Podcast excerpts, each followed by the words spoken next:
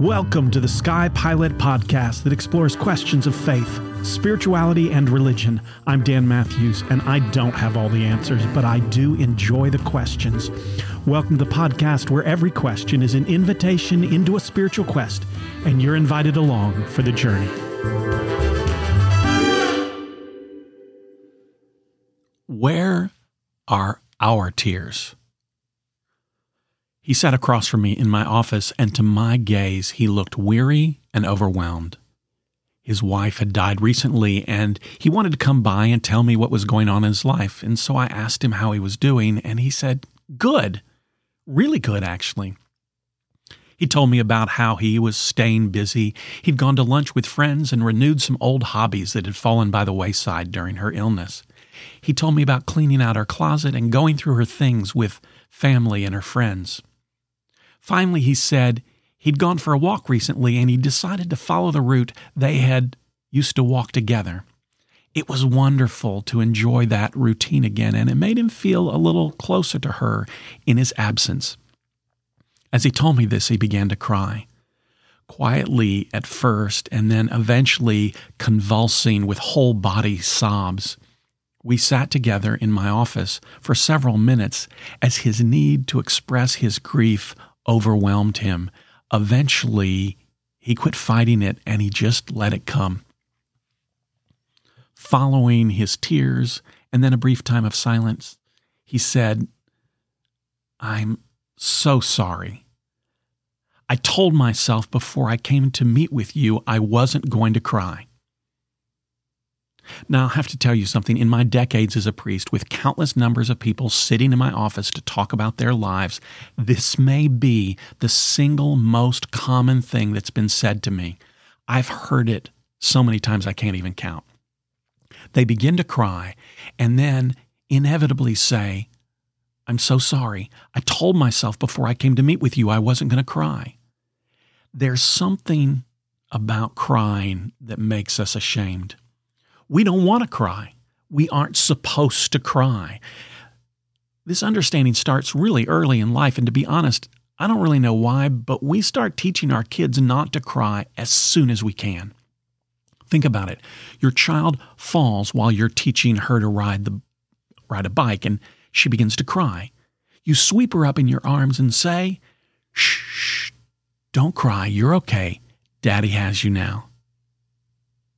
I don't know. I guess in these moments, we really aren't saying to our child, you aren't supposed to cry. I think as a parent, what we're really saying is, your crying makes me uncomfortable because I feel like I failed you. Please don't cry. And to be fair, there is a certain biological component to all of this as well. Surely crying is supposed to make us uncomfortable. Our baby cries and we respond. That's the way it works we are hardwired to have a visceral reaction to the crying of a child and to want to make it stop, to solve the problem, whatever it is. That's how a child communicates in their very first days, weeks, even years of their life. And we're designed to recognize the need and respond. There are probably a lot of reasons for it, but crying makes us uncomfortable and embarrassed. And this embarrassment when it comes to crying is probably why we have such a problem with the scripture passage in which Jesus weeps.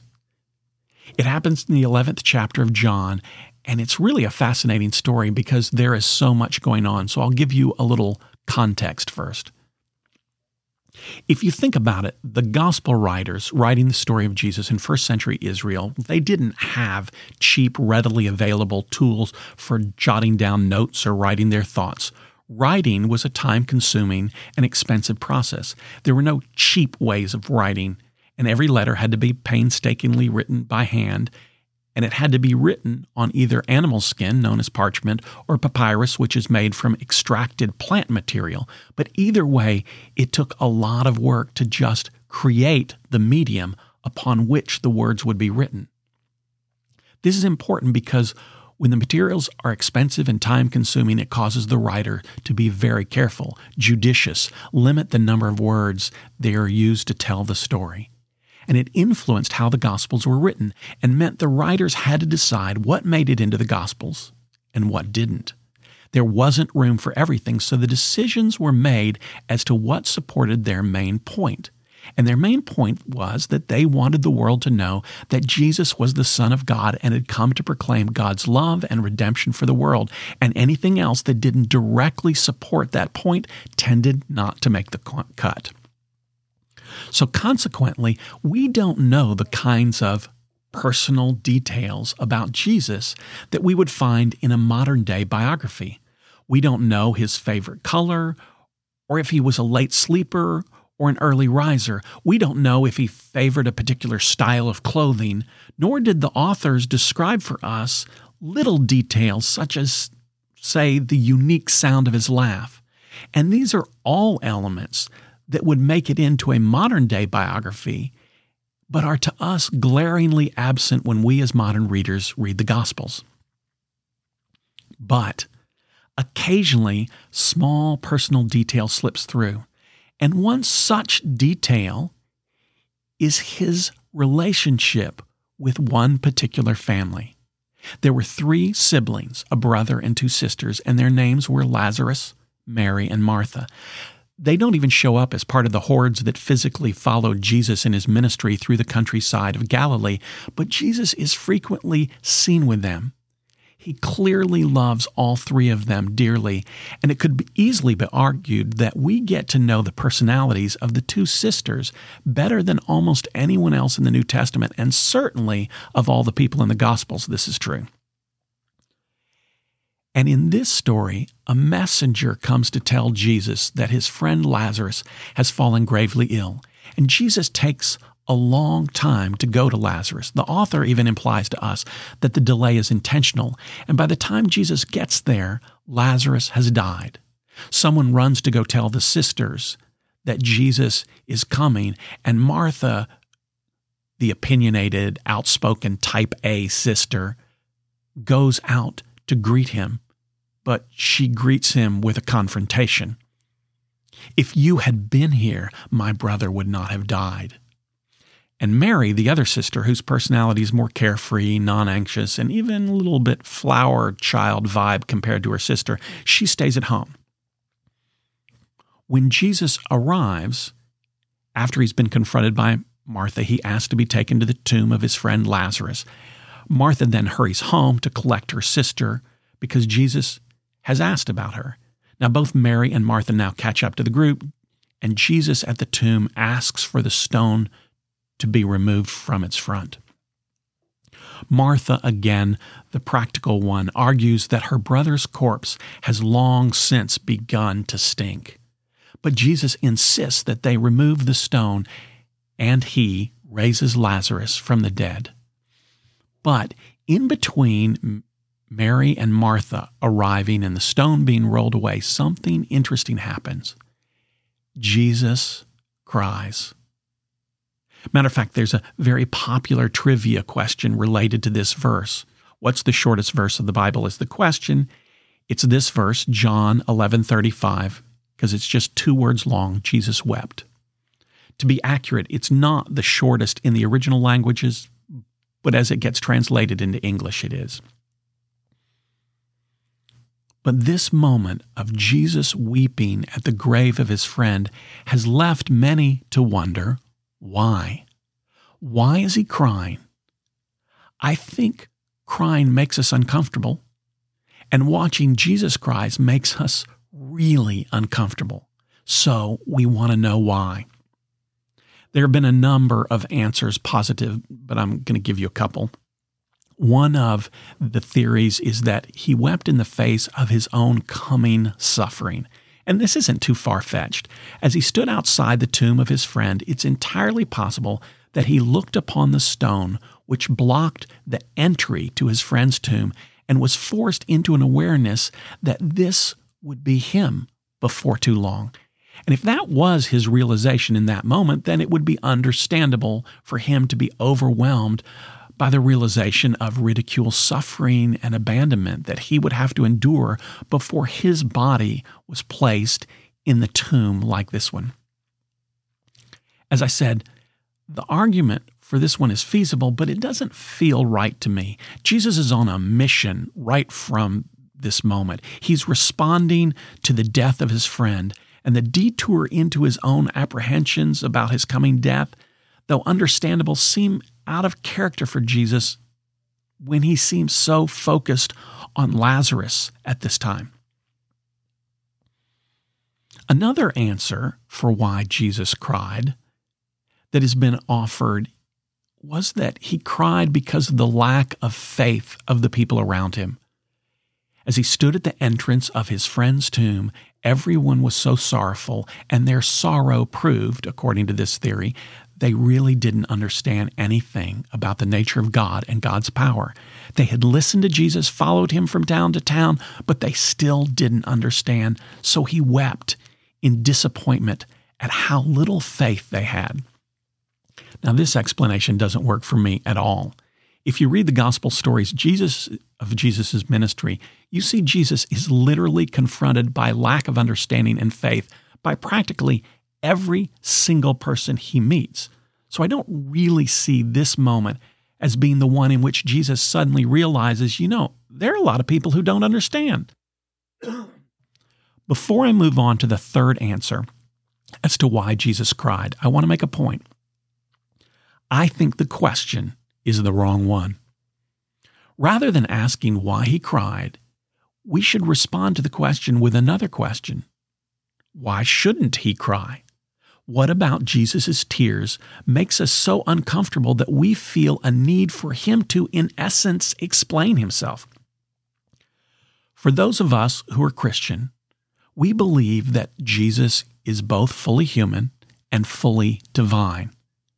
And one of the really important theological nuances of Christianity is that all aspects of humanity were a part of him. Okay, we say the sinful parts weren't there, but everything else that is human was a part of Jesus. So, hunger? Yep.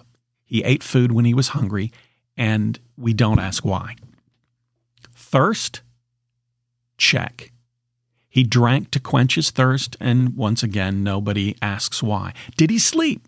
Yes, because he was fully human and humans sleep when they get tired. How about sorrow or grief? Did he feel those things? And the answer is Are those human emotions? Yes, of course they are. Then he felt them, and therefore, of course, he cried. Back to all the people who cried in my office. What's interesting is that after they were done crying, after they finished saying, I'm sorry, I told myself I wouldn't cry, many, if not most of them, wind up telling me how much better they feel. Crying acknowledges the sorrow and the grief and the hurt. It allows people to be present with how they feel and be honest about it. Sometimes, like the story I told, the person just needs to be allowed to sit with their grief and express it freely, freely. And other times, people have wept tears as they remember an abusive relationship.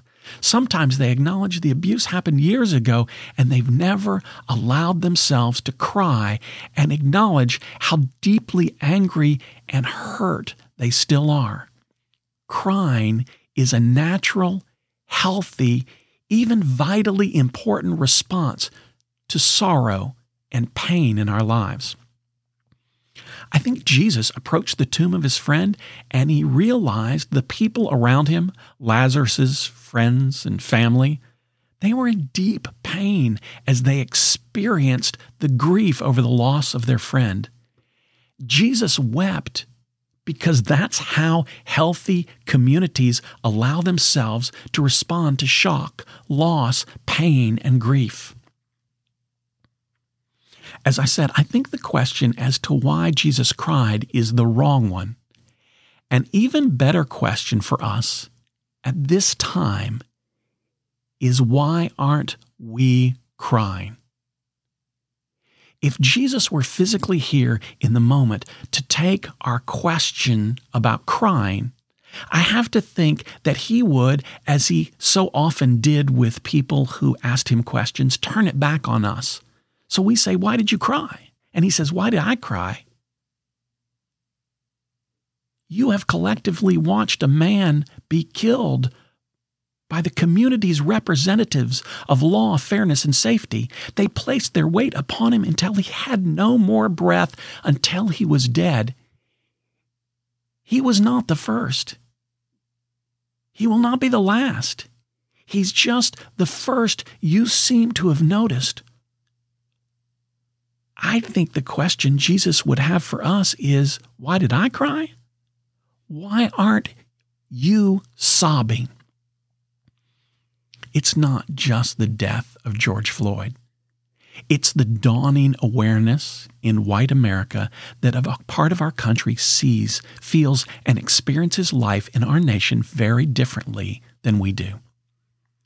Listen to the words upon which our own nation was grounded. In the Declaration of Independence, we are founded upon these memorable and powerful words we hold these truths to be self evident that all men are created equal, that they are endowed by their Creator with certain unalienable rights, that among these are life, liberty, and the pursuit of happiness.